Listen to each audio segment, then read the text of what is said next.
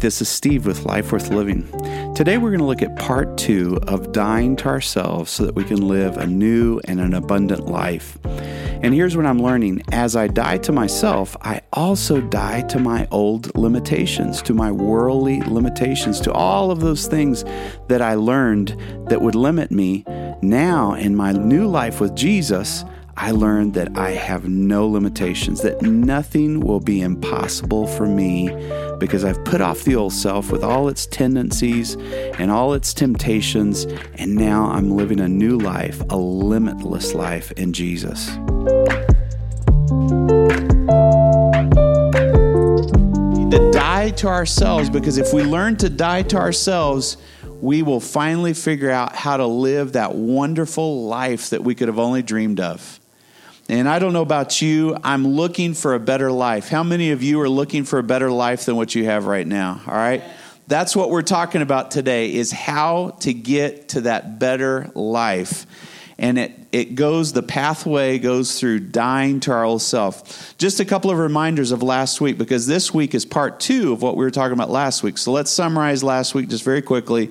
When we talk about the flesh, everybody say flesh. Flesh. When we talk about the flesh, we're talking about the old part of ourselves that we wish we could get rid of. The addictive self, the angry self, the manipulative self, the control freak self, that part of ourselves that we want to get rid of anyways. That's what we refer to, and the Bible refers to as our flesh, okay, the old self. The second thing we learned last week, just very quickly, is that you are your own worst enemy. All right? You think you have a bad enemy out there, somebody who has it in for you. You're worse than that person out there. You're your own worst enemy. And so the idea here is for us to die to the, our own worst enemy, the one that always trips us up. We asked last week, have you ever tempted yourself before? Yeah, we all tempt ourselves. And so we're our, our own worst enemy. Look, the third thing that we learned is that our flesh is the literal mouthpiece of the devil into our lives. When our flesh is alive and well, then we're going to hear lies, threats, paranoid thoughts, you know, the thoughts that are going to bring us down. But when our flesh dies, the mouthpiece of the enemy is gone, and we stop hearing those voices in our head that we wish we could get rid of. All right? Some people hear literal voices in their head. I'm glad I'm not one of them. But we hear voices in our head that we wish would just shut up. Have you ever wished you you just turn your mind off? All right? When the flesh dies, your mind can relax. You don't have to be consumed, obsessed, vexed. You can be set free. The fourth thing that we learned, though, is exactly what I said very initially, is that you died, or excuse me, Jesus died so that you would die. Many times we liked we like to hear the message, hey, Jesus died so that I could live, and he did. But he died so that your old self would die with him. All right? And the fifth thing that we learned last week was that we how do we die? How do you say, how can I die to my old self? I want to know how to do that. Well, last week we learned that the suffering situations that you have in your life, they help you die to yourself. You go through illness, a part of you kind of dies off if you'll cooperate with God. You go through a divorce, a part of you kind of dies off. You go through a, a breaking up of some kind of relationship, a part of you dies off if you will cooperate with God through that suffering process. And so I encourage you uh, to, to listen again to last week's message so that you can kind of get this summary in a little bit more detail. So let's just launch right in to what we're talking about today, part two of Dying to Yourself. We're going to be in Colossians two, verses six through fifteen. I'm not going to be jumping around a bunch of different scriptures as much as I normally do, but we will kind of go through Colossians two. This is in the Bible, verses six through fifteen, ten verses. So if you have your Bibles with you, you can follow along. Otherwise, we'll th- show it up here on the screen so that you can see it yourself. Colossians two, chapter uh, Chapter two, verse six, here goes. Therefore, this is the Apostle Paul who wrote Colossians to the Colossian church. He says, therefore, as you have received Christ Jesus the Lord, so walk in him. So walk in him. Now, let's let's break this down just a little bit. The first word that we see here is receive. Receive. as a Christian, as someone who wants to follow Jesus, did you know all you have to do is just receive from him? You don't have to go get for yourself. You just receive from Jesus. In fact, here's what happens. So we're talking about the flesh, getting rid of your old self. The more you receive Jesus, the more of your old self gets pushed out of you. You're like a cup. You're like a glass. You only have limited capacity for so many bad things in your life. Did you know that? You can only have so much bad in your life. But when you start receiving the pure life that Jesus gives you, it starts pushing all that old gunk out of you, and you start being renewed. The old self starts getting just literally pushed out because Jesus is gushing new life and rinsing you out. Look at this, this word right here. You have received Christ Jesus. You don't have to work for him. You don't have to get to the place where you earn something from Jesus. No, you just come to him and say, give me more of you. I am done with my old self. I am fed up with me. Please start filling me with more of you. And so he displaces the old flesh out of you, and you start receiving the new, better, improved version of who you want to be. All right? Now, here's the other word that you see up here on the screen is so walk in him. Walk in Jesus or walk with Jesus. And I love to do this every day, man. I get up and I take a walk, and guess what? I'm not walking alone.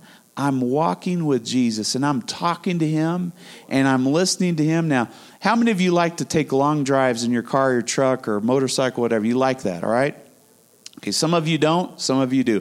For those that you that do like driving, there's nothing like getting on the road for me, seeing that horizon, that southwest horizon, man, that's endless, you know, with the sun either coming up, going down, or above me, it doesn't matter, and just spending alone time with God.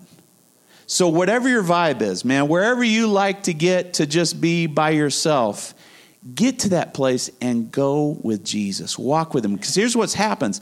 When you tune down, all right, and you start meditating, and I'm talking about real meditation, not the kind, you know, the Eastern Transcendental meditation. I'm talking about meditating, thinking on God.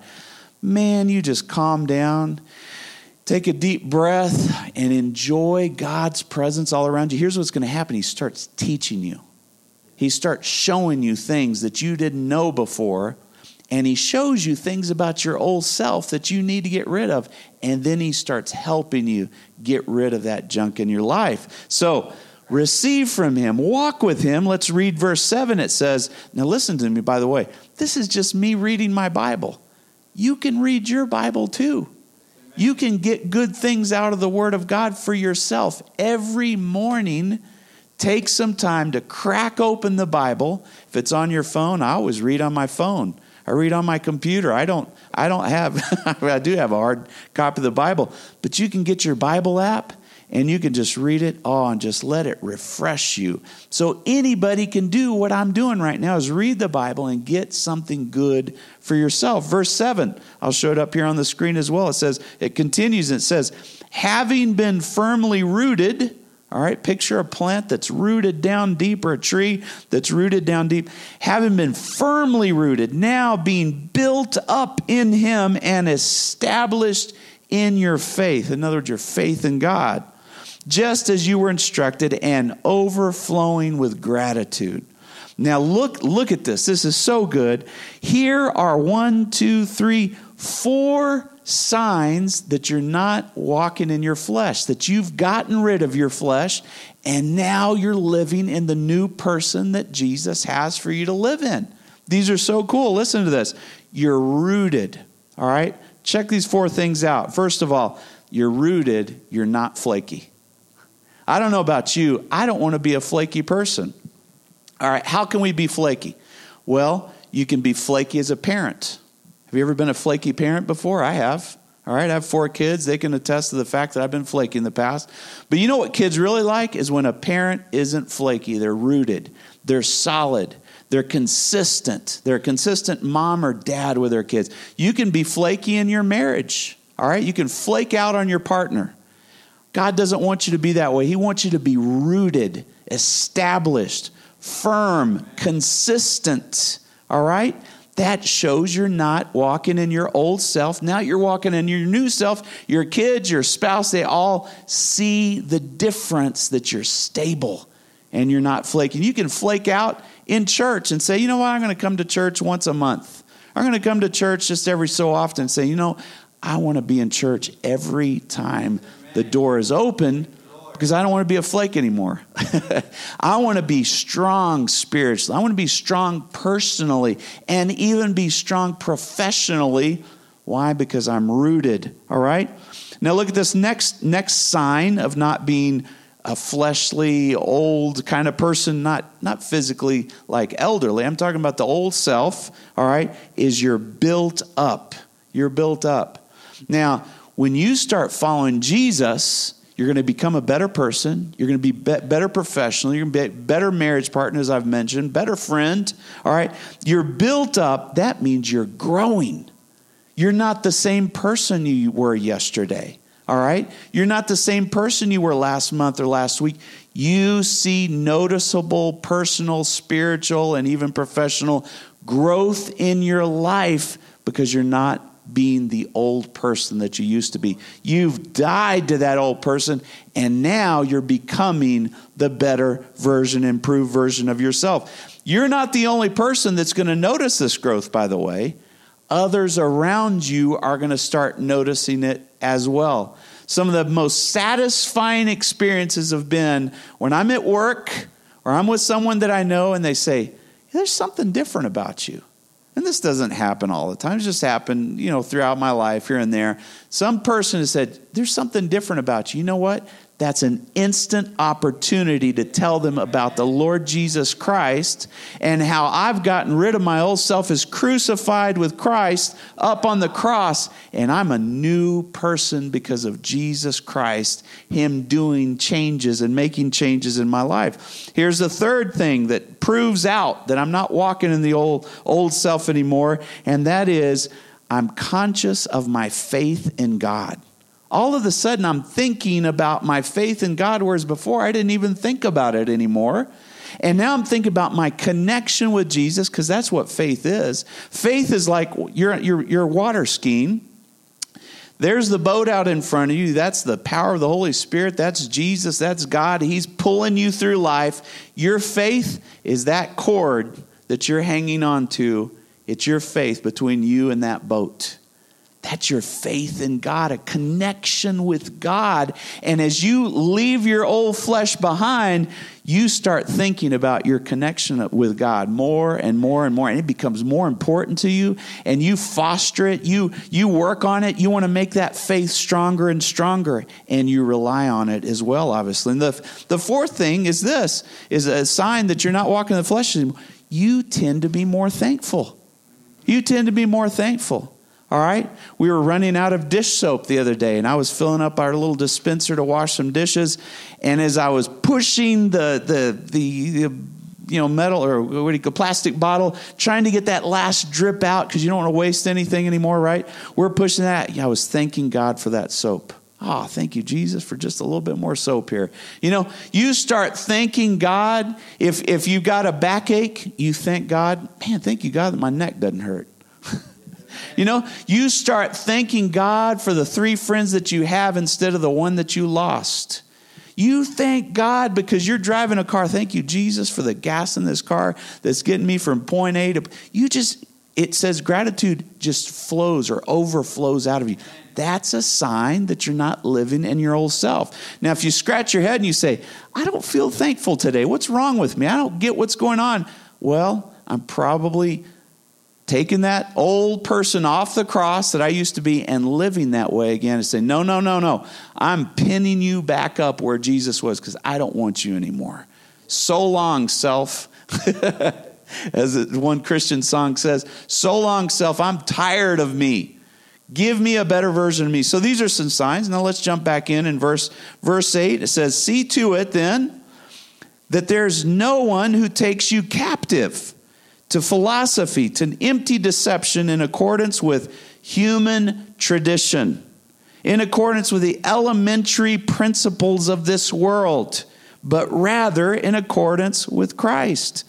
Well, when you're living in your old self, the addictive self, the angry self, the, the irritable self, the fearful, panicked self, the worry self. All right, when you're living that way, you're living in the old human traditions.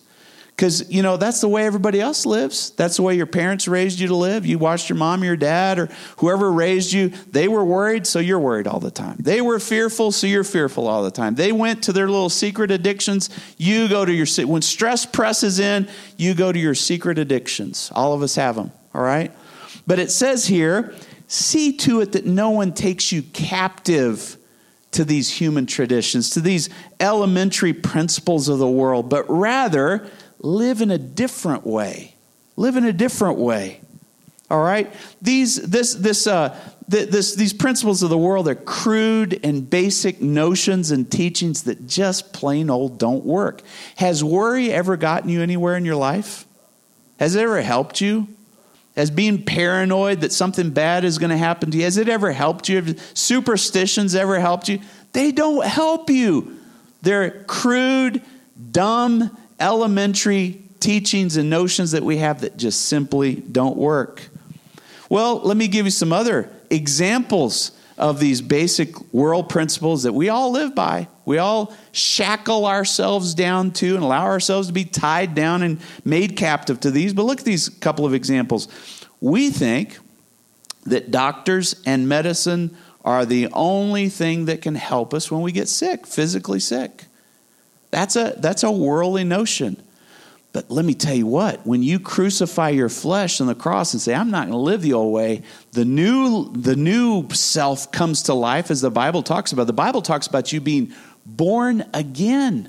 Born again. If you get our text, our daily text on Friday, you'll see the the the interaction Jesus had with Nicodemus, where Nicodemus said, how can I be saved? And Jesus came to him and he said, you have to be born again. This is in your Catholic Bible, your Christian Bible. You'll see it there. You have to be born again. So the new self comes to life. And what happens? Now you have the great physician, Jesus, who can heal your body when you get sick. And you say, Steve, are you completely out of your mind? Healed? Are you kidding me? Divine, supernatural healing? Yes, I'm telling you. You know why? Because it's happened to me many times. I've prayed for such thing as minor as a cold, and God heal me. I remember my daughter had the swine flu way back when, before COVID, years before COVID, there was a swine flu and she caught it. Man, God healed her and protected her. Not to mention COVID. We all got COVID. I remember my mom, my mom had COVID, over eighty years old, and within one day she was over it. I'm telling you, God, the great physician, says, these worldly principles are bunk. They're baloney. Look to me and I will overcome these basic principles. These limitations that you face. Look, here's another example. You say, my job or the government's the only source of provision in this world. And Jesus says, nuh-uh, no way. My God will supply all your needs according to his riches and glory through Christ Jesus. I had a friend of mine tell me just this morning, a little short on cash, walking along, found a twenty dollar bill. Praise God. Hey, if God wants to work that way, he can work that way. Yes, amen.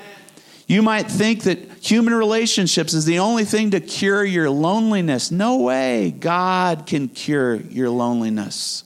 All right, you might think that your personal significance only comes from a title or a position at work or something that you've accomplished. And God says, no way, your significance is much deeper than something you've done for yourself. So when we die to our flesh, look at this and listen to this carefully. When you die to your old self, you die to its limitations as well. And then you begin to realize the Bible is right. Jesus was true when he said, nothing will be impossible for you. Nothing.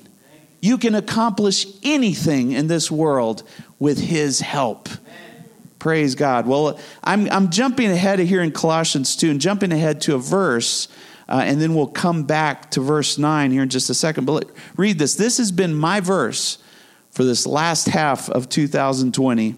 Colossians two twenty, it says, if then you've died with Christ, you die with Christ, to the material ways of looking at things, these worldly principles that I just mentioned, and you've escaped the captivity of the world's crude and elemental notions and teachings of externalism, then why on earth are you living as if you still belong to the world?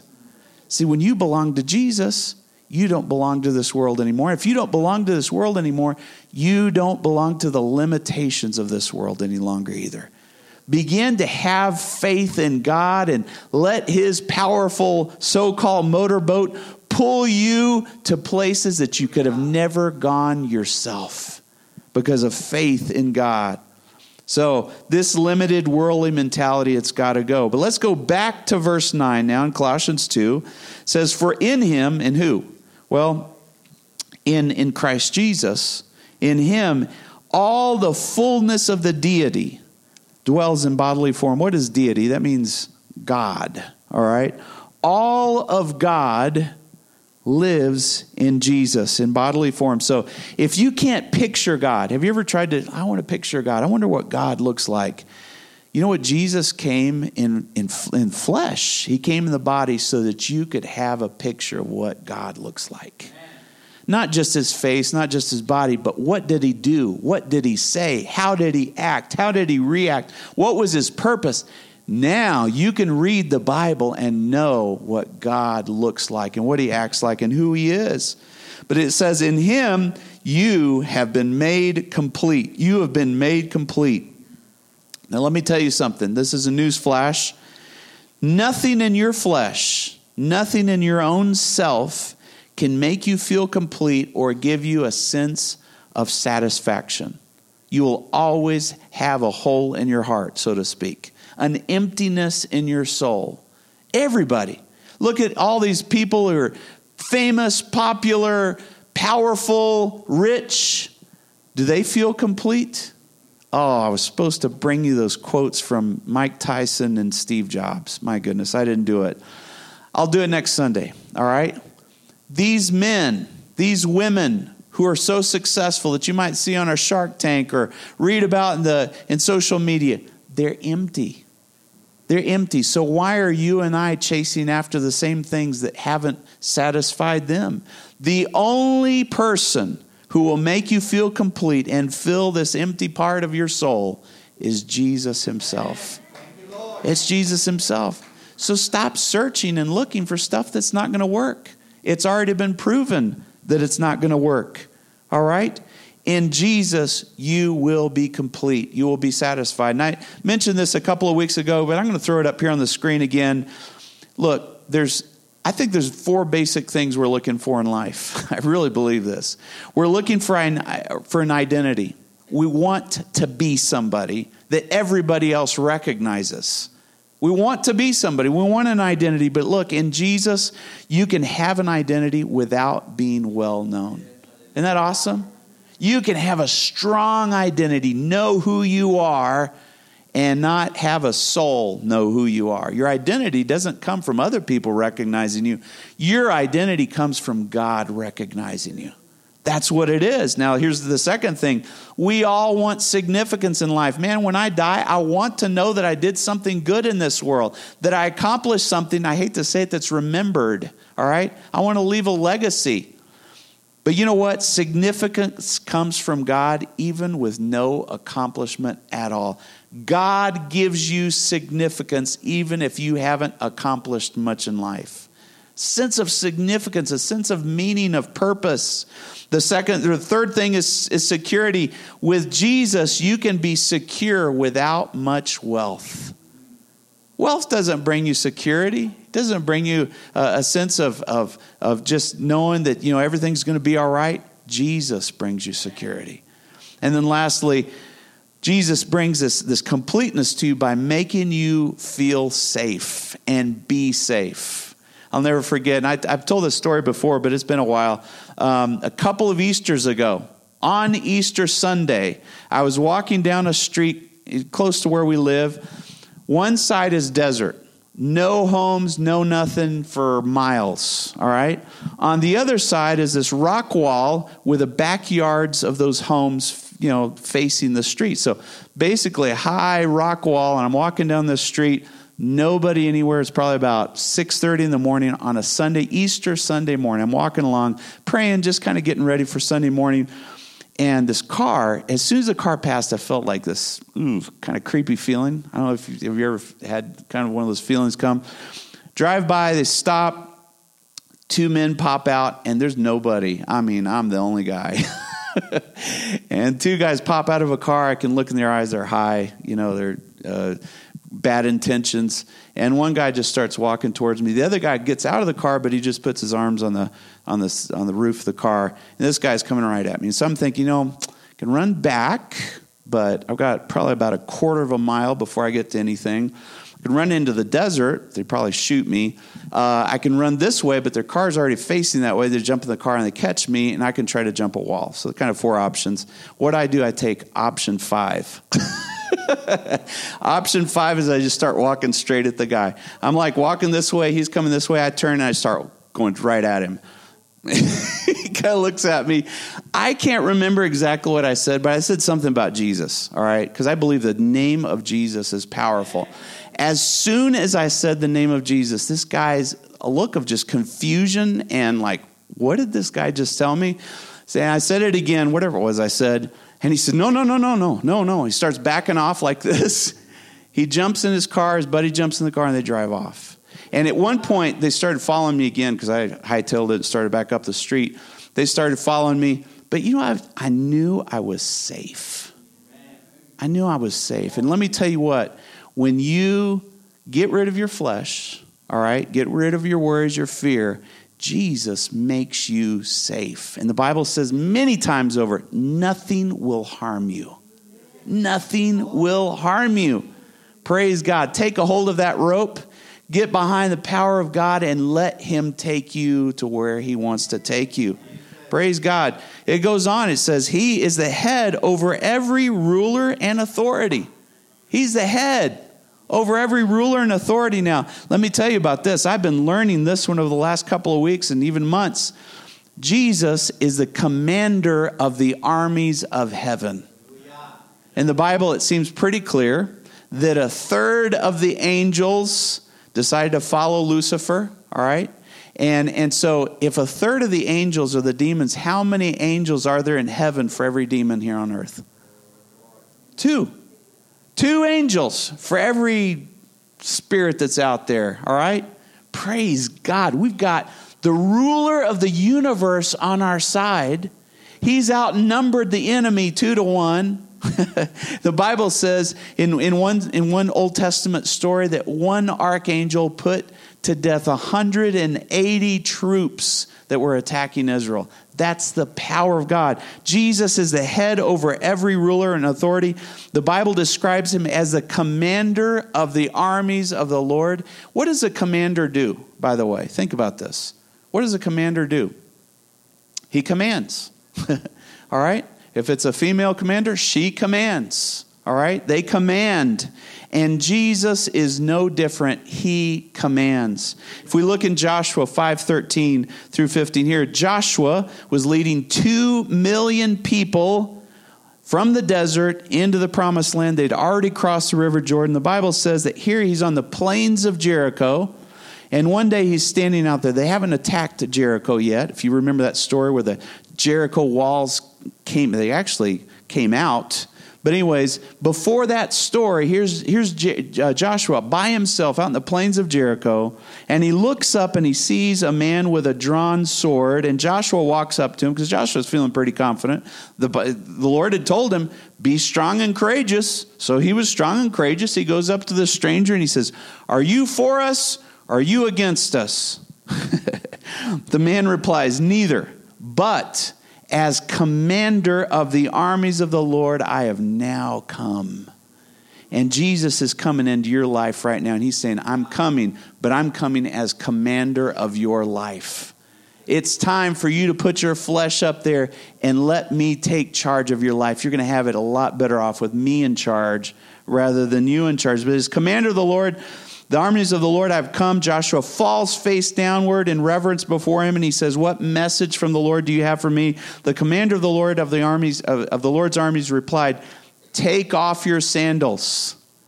Take off your flesh. When Jesus shows up, you need to get rid of your old self. Right.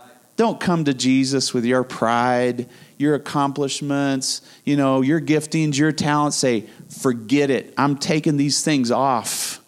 Just you and me, God. Just you and me, God. Well, in First Kings seventeen, the story of Elijah, there was a famine. Have we ever experienced famine here in the United States in our generation? Have you ever gone into a grocery store and there was not a single bit of food in the grocery store? People are starving in the streets. People are dying because there's... No, you and I, we don't know what famine is. We have no concept of what it is. There was a famine in Israel. Things were getting bad. And God tells us, this prophet Elijah, he says, go to this brook. And look what he says. I have commanded the ravens to provide food for you there. The ravens. Now, ravens are scavengers. Ravens, they're like huge crows. They're massive. I was once at, at the Grand Canyon, and I'd never seen a raven before, or at least didn't realize I'd ever seen one. Huge, like a massive crow, like scary, all right? And and and the word ravenous comes from ravens, because ravens, when they eat, they... They go to town, man. They're ravenous, all right? And so uh, the Lord commanded these scavengers to bring food to Elijah, not to eat the food themselves. He commanded. Isn't that amazing? God is in charge of this world. He's in charge of this world. And when you put your faith in him, put your flesh on the cross, he's going to start commanding blessings in your life that you could have never dreamed of. Commanding safety and protection over you and those that you care for. Here's just one other example. The disciples were in a boat that was in the midst of a, a storm. It was about to go under in Luke eight twenty-five, and Jesus says to them, where is your faith? Where's your rope? Who have you, where's you, where have you attached your rope to? Is it to the boat that's going to pull you out? But he says, where's your faith? But they were fearful and amazed and said to one another, because Jesus had stood up and he said, he commanded the winds to die down. There was peace all of a sudden here on this lake. And he, and they said, who is this then? He commands even the winds and the water. He commands nature. God is commander, and therefore he commands. And when you allow God to crucify your flesh on the cross, he will start commanding your life in impressive, amazing, unprecedented ways that you could have never dreamed of. Let's get rid of our old self. So these things start happening. In verse eleven, going back to Colossians two, Paul continues and says, and in him you were also, now here's the first time this term is used, circumcised, with a circumcision performed without human hands, without hands. In other words, it's a spiritual change in your in your in your inner self, in the removal of the body of the of the flesh by the circumcision of Christ. Here's what God does: he takes out his holy scalpel, his spiritual uh, operating tools, and through suffering, through trials, through tribulations, he starts cutting the old part of you off. Now, thankfully, he anesthetizes us a little bit, so it's not terribly painful, but it does hurt. When God is trying to get something out of your life, it does hurt. Believe me. Does it happen overnight? Typically, no. It takes some time. And God's cutting that thing out of your life. Maybe you have a loved one that's suffering, and you see them suffering, and you're suffering with them. Guess what? God's taking part of you out. Changing your heart, all right? And it's described here as circumcision, all right? A spiritual circumcision. In, in fact, in Romans two twenty-nine, it says true circumcision is done in the heart, a changed person, a changed life. It is done by the Holy Spirit, not by the written law. In other words, it's not some effort that you can do on your own. No, it's initiated by God, not initiated by you. He says, friend, it's time. Son, daughter, it's time. Let's get rid of that old part of you. And he starts the process through unfortunate suffering. Now, I'm not one to say, oh no, what bad thing's about to happen to me tomorrow. If you live that way, you're going to live miserable, all right? But you already have something bad going on in your life. You always do. There's always something bad going on in our lives. Don't waste the pain of the problem. Let it be used to get the old self, the old flesh out of your life. Now, here's some spiritual attitudes that we can adopt, and you want to jot these down. And there are these. I've already mentioned one of them. This, we need to acknowledge this is God initiated. Are you going through a divorce? I'm not saying he initiated your divorce, but he's initiating a work in your life. He's initiating a work in your life. Are you suffering financially? You don't have enough money? He's initiating a work in your life. Are you bored out of your mind and have nothing to hope for? He's initiating something in your life. Work with God. So this acknowledging that, that it's God initiated. The second thing is be ready. The Bible, the Bible says this, prepare your mind for action. Get ready for what God is doing. Don't be distracted by your stupid career or you're going to college. Don't get distracted. Do well in these things, but don't let it be número uno en tu vida, all right? Don't let it be number one in your life. Get a grip. Put God first in your life and be ready. He has, he has plans for you. Your readiness of your attitudes. A readiness also is this. You're over it. You're sick and tired of being sick and tired in life. You're over it. Now let's start doing things God's way. All right? And then you start seeing a change in your life. Some of you are here on Sunday morning. You're like, what? How did I even end up in church this morning? What happened here? All right? Hey, God brought you here for a reason. He's initiating a work in your life. Now, we need to start embracing the purpose for your suffering. Embrace it. Don't embrace the suffering. That's too hard. But embrace the purpose of the suffering. God is trying to do something in your life. He's trying to change you. And that's the fourth thing here is um, I've been, you know, everybody has their own problems they go through. I go through mine. And so about three months ago, I was like complaining and whining and griping to God about what I was going through. And God whispered in my ear through his spirit, not my physical ear, but in my heart. And he said, Steve, I'm trying to change you. And guess what? God is trying to change you. Yes, he's trying to change you. Don't stay the same person, for crying out loud. Do you want to die the person that you are today? ten years, twenty years, thirty years from now? No, I want to be a different person when it's time to go. I want to be changed. And lastly, be excited about the new life that Jesus has for you on the other side. Not on the other side in heaven, in this life. God's got good plans for you. He's got a new person for you to be and to act and to react to. God has good things for you, so be excited. Well, let's finish up with these final thoughts right here. In verse twelve, the Apostle Paul, again in Colossians two, it says, having been buried with him in his in baptism, okay? When you die, you're buried. The old self needs to go in the ground. Not physically, but, you know, bury him. Get rid of that old person. We've been buried through baptism, in which you were also raised with him through faith in the working of God who raised him from the dead. Let me tell you what, when Jesus raised, excuse me, when God the Father raised Jesus from the dead, he also raised you from the dead. Yeah. A new life, a reborn life. And when you were dead in your wrongdoings and the uncircumcision of your flesh, he made you alive together with Jesus, having forgiven all your wrongdoings, the wrongdoings of the flesh. Now, there are many things in this country that are said to be okay that according to God are said to not be okay. And that's where the rub comes in. You know, the Christian rub. Are you a Christian? You're going to consider certain things wrong that this world says, it's okay. In fact, it's not even, it's better than okay. It's good. And you say, no, it's not good. It's horrible. It's absolutely horrible. Promiscuity is horrible. And you go down the line. We've been very clear in services. And I'm not going to go through the list again. It's horrible in God's sight. And if it's horrible in God's sight, it needs to be horrible in our sight as well. We need to adopt God's laws into our lives. But here it says, basically, if I'm dead to God, I'm dead to God when I'm living in my flesh. When I decide to live the old way, go ahead and, you know, party, get drunk, have affairs on my spouse, go ahead and, and spend my money in stupid ways and do all those things. If I live that way, I'm dead to God. I'm dead to his hope.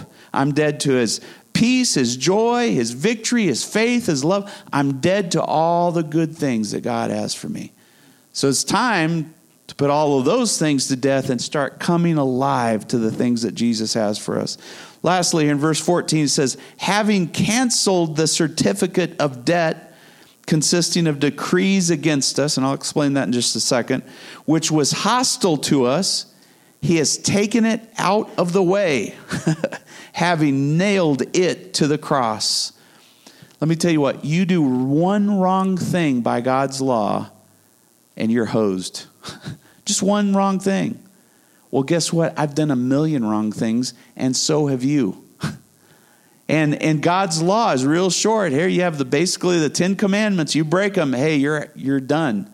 But Jesus came and he paid the price for all of our wrongdoings. He suffered. He was crucified that I might live. But first, I need to put the old self up there on the cross so I don't keep doing those things things again. Have you ever tried to stop doing something and you couldn't stop doing it? Have you ever done that? I'm sure all of us have. You've tried to do the right thing and you couldn't. That's because your flesh is alive and well. Let's get rid of the flesh. Jesus is on the cross. We need to be on the cross with him so that we can be set free and leave the flesh behind us, all right? But this cross, this cross of Jesus, and represented by this rudimentary one that we have up here, that cross split you in two. It split the old part of you and gave you the new part of you. And it's time for you and I to start living in the new life. And we're going to talk more about this next week. Living in the new life that Jesus has given us. Lastly, verse fifteen, here goes. Through all of this, he has disarmed rulers and authorities. He made a public display of them and triumphed over them through the cross. All right? And so remember this, and I said it last week, but Goliath was this nine foot nine giant. And here's David with his sling. All right. And the Bible says that once the giant fell, David did something interesting. He took the armor off of Goliath. He disarmed him. Now, remember that the armor of the enemy in your life is your own flesh. What armors Satan against you is your own bad tendencies. He uses it against you over and over and over again. But you know what? Jesus says, if you will, if the Bible says, if you will die to your flesh, you disarm the enemy, and now he can't have anything against you anymore because you've taken your own flesh off of him, and now you're free to come against him and be victorious. Live a victorious life. Does that make sense? I hope so. Let's pray.